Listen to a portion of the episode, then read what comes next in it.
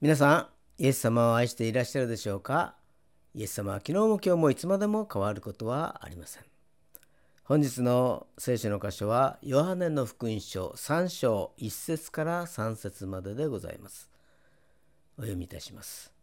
さて、パリサイ人の一人でニコデモという名の人がいた。ユダヤ人の議員であった。この人が夜、イエスのもとに来ていった。先生、私たちはあなたが神のもとから来られた教師であることを知っています。神が共におられなければあなたがなさっているこのような印は誰も行うことができません。イエスは答えられた。誠に誠にあなたに言います。人は新しく生まれなければ神の国を見ることはできません。アーメン。それではお祈りをいたします。愛する天の父様、皆をあがめ感謝いたします。あなたは私たちに新しい心、柔らかい心を与えてくださいますから、ありがとうございます。イエス様を信じてその時から聖霊様が宿ってくださり、導いてくださいますから感謝いたします。この世を生活しながら聖霊の宮を汚すことがないように助けてください。日々の生活の中でいろいろな出来事が起きますけれども、一つ一つの戦いに勝利することができますように力を与えてくださいますようにお願いいたします。私たちはこのように肉的に誕生し、そして神様の一方的な選びによって霊的にも誕生しましたことをありがとうございます。永遠の命を与えてくださり、天国への道を備えてくださって感謝いたします。今は混沌とした時代の中にはありますが、あなたが変わることなき御言葉を送ってくださいますからありがとうございます。今は受難節の時ですから十字架のイエス様の道行きに思いを巡らせることができますようにお願いいたします。今苦しみの中にいる人、病の中にいる人、悩みの中にいる人を覚えます。どうぞ助け主なる神様が癒しを慰めを立ち上がる力を与えてくださいますようにお願いいたします。今日の礼拝を感謝し、主イエス・キリストのお名前によってお祈りをいたします。アーメン。今日は神聖の意味と題してご一緒に恵みを分かち合いましょう。まあ、今日の箇所はユダヤヨハネの福音書の3章ということでユダヤ人の議員でありパリサイ派の に属するニコデモという人の話ですけれども、まあ、彼は聖書の中に3度登場します。今日の箇所のヨハネの福音書3章ですね、それからヨハネの福音書7章、19章に登場するのであります。この3章では人生の疑念を払って新しい人生と進もうとするニコデモ、えー、そのために夜密かにイエス様に会うニコデモ。それから7章では、ユダヤ最高法院での意見を述べるニコデモの姿が描かれています。まあ、すでに何か変えられた姿を見ることができるのであります。そして19章では有股屋のヨセフがイエス様の体を引き取って埋葬したいと願い出たのに加わっていた場面であります。まあ、リスクはあるものの大胆な行動に出たのであります。まあ、最初はユダヤ人の指導者が夜密かにイエス様のもとを訪れて全問答のような会話をするのであります。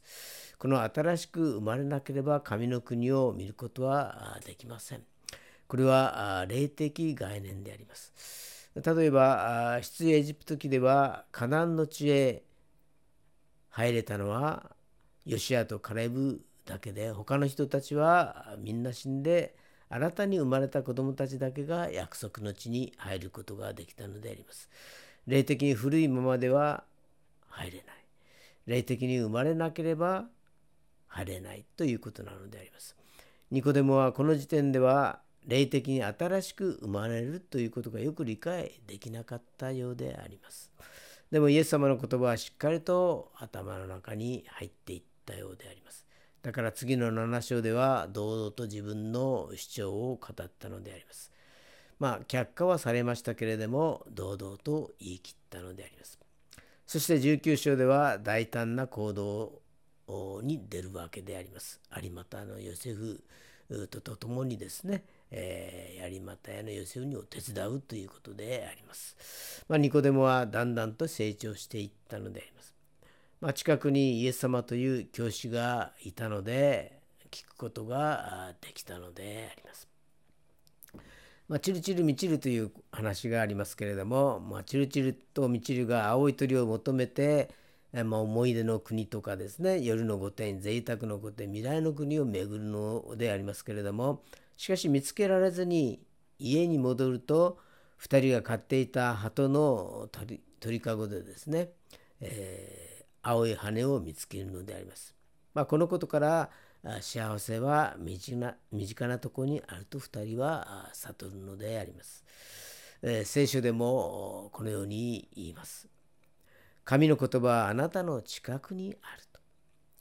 ニコデモの近くにイエス様はいました。しかしニコデモがイエス様に関心がなく自分が生きていることに何の疑念も抱かなかったらイエス様を訪ねることはしなかったでしょう。求めていくと得られるのであります。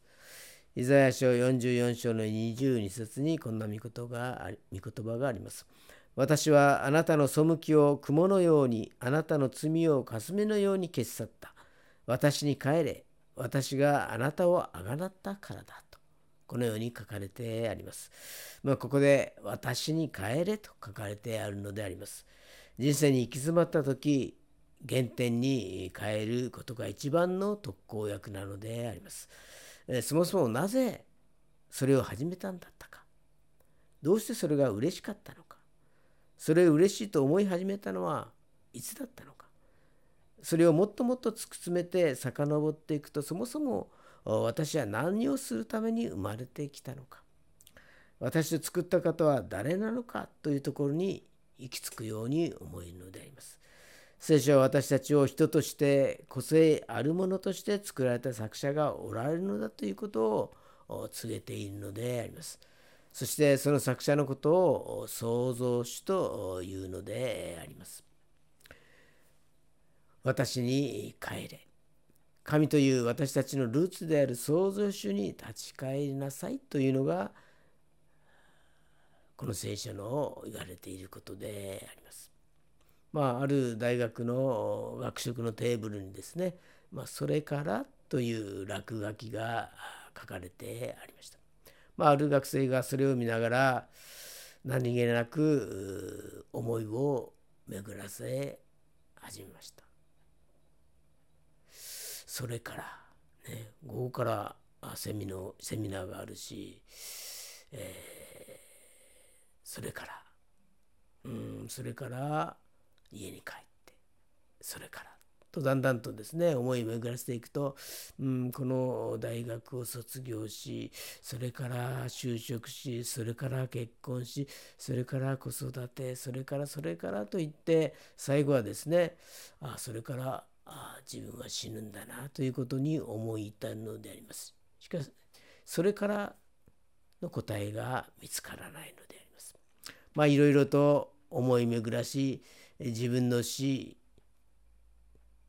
それからが分からなくなるそれを求めて教会に通うようになったという話を聞いたことがありますけれども聖書では創造主に立ち返れと語っているのであります次に聖書が語っているのは罪の問題であります罪こそは人間の不幸の始まりと知ることなのであります罪とは原点を忘れて生きることであります。人間の原点とは神様のことであります。創造主のことであります。自分の作る主、自分の創造主、作者を忘れて生きることを聖書は罪と語っているのであります。そして神様はその罪を雲や霞のように消し去ってくださったが、故に人は再び創造主のもとに帰ることができるというのであります。まあ、男はつらいよシリーズが昔映画でありましたけれども、えー、まあ、シリーズの主役で国民的スターだった渥清さんは石井圭一さんという付き人を持っていました。この石井さんには一つ忘れられない思い出があるというのであります。実は男はつらいよシリーズの第一作のクライマックスは寅さんの妹桜と夫の広志の結婚式のシーンだったのであります。このシーンは主役の渥美清をはじめ当時の映画界の大御所志村隆や笠智秀やベテラン俳優がずらりゲストを出演していたそうであります。その大物俳優が朝の8時に大船の撮影所に集まるという大変に気合の入ったシーンだったそうであります。その前日のことですけれどもこの石井さんもまあセリフのない役で出番が決まっていたのであります。まあ、興奮してですね、えー、寝つけなくなってしまったのであります。そしてふと気がつくとなんと朝の8時になっていたのであります。8時に大物全員が撮影するのに8時に目が覚めたんですね。真っ青になって撮影時に駆けつけると9時を過ぎていました。すると渥美さんは耳元で一言言ったのであります。安心しな。他の出演者みんなに石井は俺の用事で遅れるからと言ってやるから。このことは生涯忘れられない思い出だというのであります。これで映画界から干されずに済む怒られずに済むという安心感と同時に何よりも自分がこの大スターにどんなに大切に思われているかということを知ったということであります。これは一生の宝だと書いてありました。まあ、ところで神様は人間の罪を許してくださったのであります。口先だけの許しではありません。十字架の死によって私たちの罪の身代わりとなったのであります。私たちの罪はイエス様の犠牲によって許されました。そしてイエス様は3日目に復活することでこの許しを立証してくださったのであります。このことが聖書の中には書かれてあるのであります。ニコデモは求める気持ちがありました。成長する心がありました。そして大胆に行動する強い決意がありました。でもイエス様を訪ねた時にはまだ新しく生まれるという意味が分かりませんでした。ここでイエス様に、イエス様はニコデモに、人は新しく生まれなければ神の国を見ることはできませんと言われました。ニコデモとの対話を通して神聖の意味を知ることができるのであります。神聖とは何なのかを学んでいきましょう。第一に神聖とは霊によって新しくなることであります。ヨハネ福音書3章の5節にイエスは答えられた。誠に誠にあなたに言います。人は水と御霊によって生まれなければ神の国に入ることはできませんと書かれてあります。生物学的な意味ではなく御霊によって生まれるということであります。神様は霊であります。霊によって新しくなるということであります。エデンの園に住んでいたアダムとエバは堕落して霊的死を招きました。なぜなら神様の御言である御言葉である命の木を捨てて善悪の知識の木の実である人間の哲学思想を選んだからであります。神様から離れて人間理想郷であるユートピアを作ろうとしました。しかし結局は終末的な世を作ってしまいました。殺人、憎しみ、いじめなどが今なお絶えず続いています。子供の虐待死や自殺、大人でも多くの人たちが自殺しています。教育理論をもってしても、政治理論や経済理論をもってしても、これらの問題は解決されません。人間は神様のもとに帰り霊によって新しく生まれなければならないのであります。第二に申請した人は神の国を見ることも入ることもできます。ヨハネ福音書3章16節を見ますと神は実にその一人をお与えになったほどによう愛された。それは御子を信じる者が一人として滅びることなく永遠の命を持つためであると書かれてあります。私たちが死んだ後で行く天国だけではなく今この世で天国を見ることができます。御霊によって天国とは義、喜び、平安であります。神様の見舞いで全てを委ねると平安になります。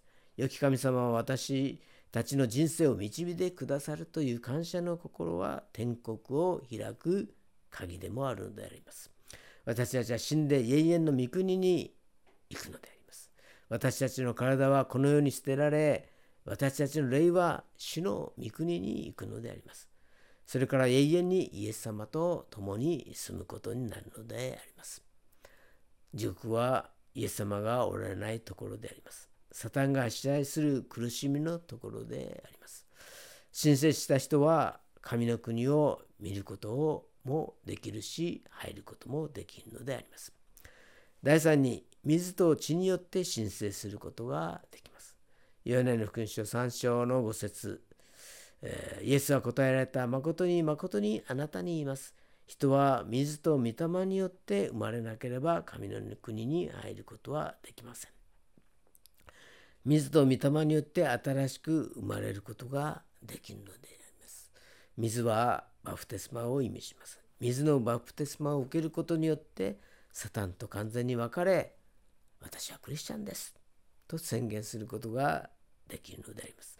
私たちはこの世で生活する時いつも暗闇や不平不満がゴミのようについてきます。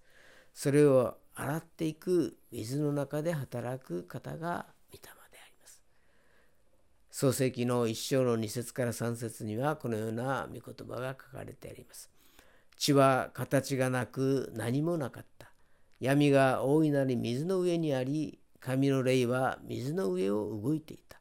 その時神が光をあれと仰せられた。すると光ができた。光が御霊によって私たちが悔い改める水を浴びている時に光が生じました。闇は消え去りました。私たちの生活の中で苦しみを与える闇は消え去りました。これが私たち申請した人の生活であります。光の中で私たちはイエス・キリストを見るのであります。天国を見るのであります。だから信じるのであります。私たちが新しくなったら全てを信じるようになります。これが神聖であります。ニコデモは最初は人生の疑念を払って新しい人生と進もうとする姿勢が姿勢が見られました。そこで夜密かにイエス様に会いました。それからユダヤ最高法院での意見を述べる姿が見られました。変えられた姿を見ることができます。そして有股屋の寄せるとともにリスクはあるものの大胆な行動に出たのであります。彼を通して神聖の意味を知ることができるのであります。それは霊によって新しくなること。申請した人は神の国を見ることもまた入ることもできるということ。水と血によって申請することができるということなのであります。私たちは誰でも肉的な誕生は経験しますが、霊的な誕生を経験する人は神様の選びと恵みによるものであります。そして神聖を経験すると神様と共に平安のうちに過ごすことができるようになるのであります。それではお祈りいたします。愛する天皇と様、皆をあがめ感謝いたします。ニコデモがイエス様を求めていったように、私たちもいつでも信仰の創始者であり、完成者であるイエス様を求め続けることができますようにお導き願います。私たちが行き詰まった時に創造主なる神様に立ち返ることができますようにお導き願います。この混沌とした時代の中にあって変わることなき御言葉を心に刻みつけることができますようにお願いいたします。今日の礼拝を感謝し、主イエス・キリストのお名前によってお祈りをいたします。アーメン